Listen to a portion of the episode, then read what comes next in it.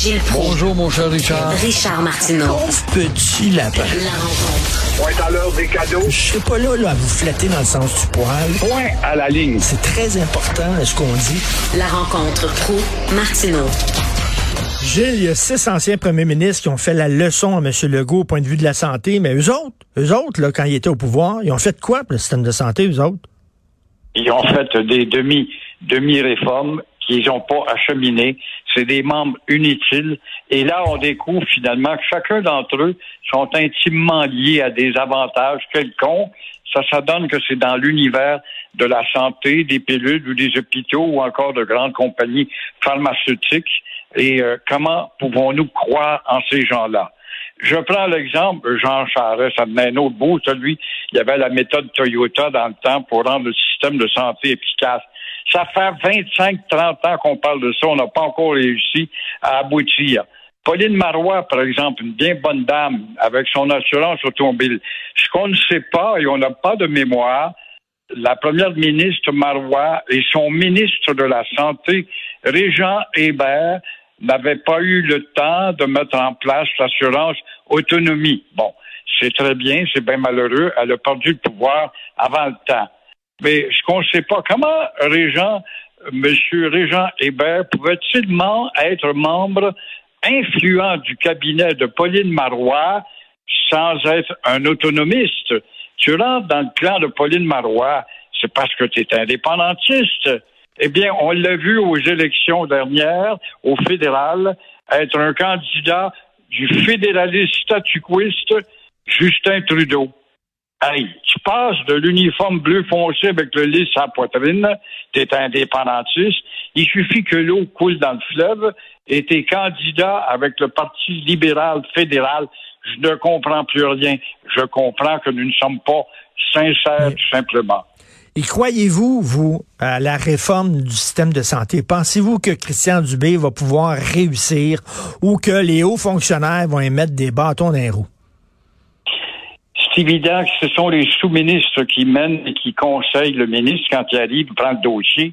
Il connaît rien, lui. C'est le sous-ministre qui l'alimente. Dépendant de pléthore de sous-ministres qu'il y a dans ce ministère, sont-ils des anciens du Parti libéral ou des anciens d'un autre parti? Et là, ben, le ministre Farid Cornel. Son idée est bonne, par contre, cette centralisation, ça devrait être plus efficace.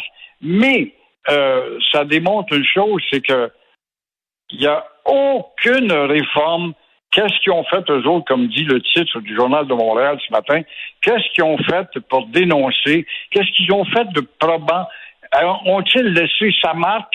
Au moins, euh, dans l'ancien gouvernement du, du, Parti québécois à l'époque, tu avais des ministres qui, euh, historiquement parlant, attirait ton attention. Ah ben oui, lui, il a réglé le problème linguistique, Camille Laurent.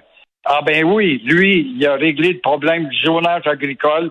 Il a donné aux Québécois, aux cultivateurs québécois, un espace plus grand pour rendre le Québec euh, autarcique s'il le faut avec ses fruits et légumes. Il y a des gens comme ça, quand on parle du passé, ils ont... mais qu'est-ce qu'on peut retenir de ces six-là en toi puis moi? Qu'est-ce que tu peux retenir de Philippe Couillard, de mhm. Jean Charest, mhm. de, de, combien d'autres, de Bouchard même, avec son déficit zéro. Alors, c'est Pierre-Marc Johnson, pense pas toi. Puis l'autre, euh, Johnson, qui est devenu premier ministre, euh, tranquillement, pas vite. Ça a pris le pouvoir, ils ont eu des idées, ils étaient assez à cheval, mais le cheval était rétif et puis ben il pouvait pas rester en équilibre. Les Bouchard, on se rappelle qu'il y avait sacré dehors là, euh, beaucoup d'infirmières.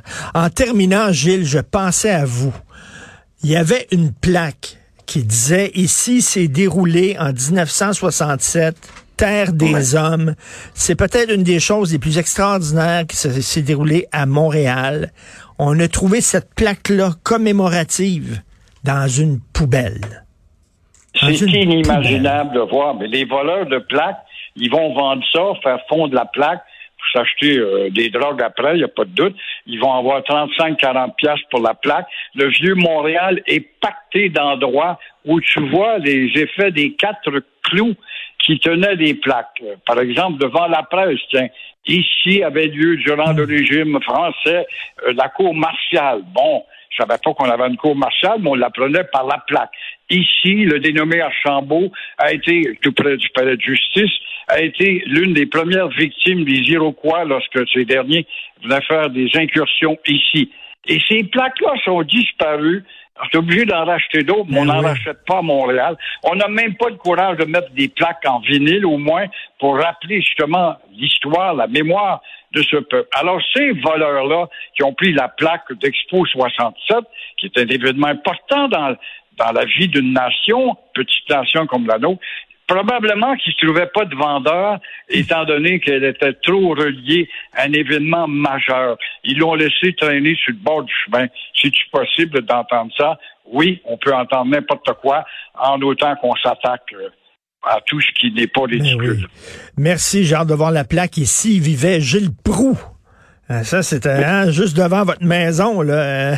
Merci beaucoup, Mais Gilles. en attendant, en attendant on, on est en train d'attraper la maladie de la sclérose en plaques. Merci beaucoup, Gilles Proux. Bonne journée. revoir. Au revoir.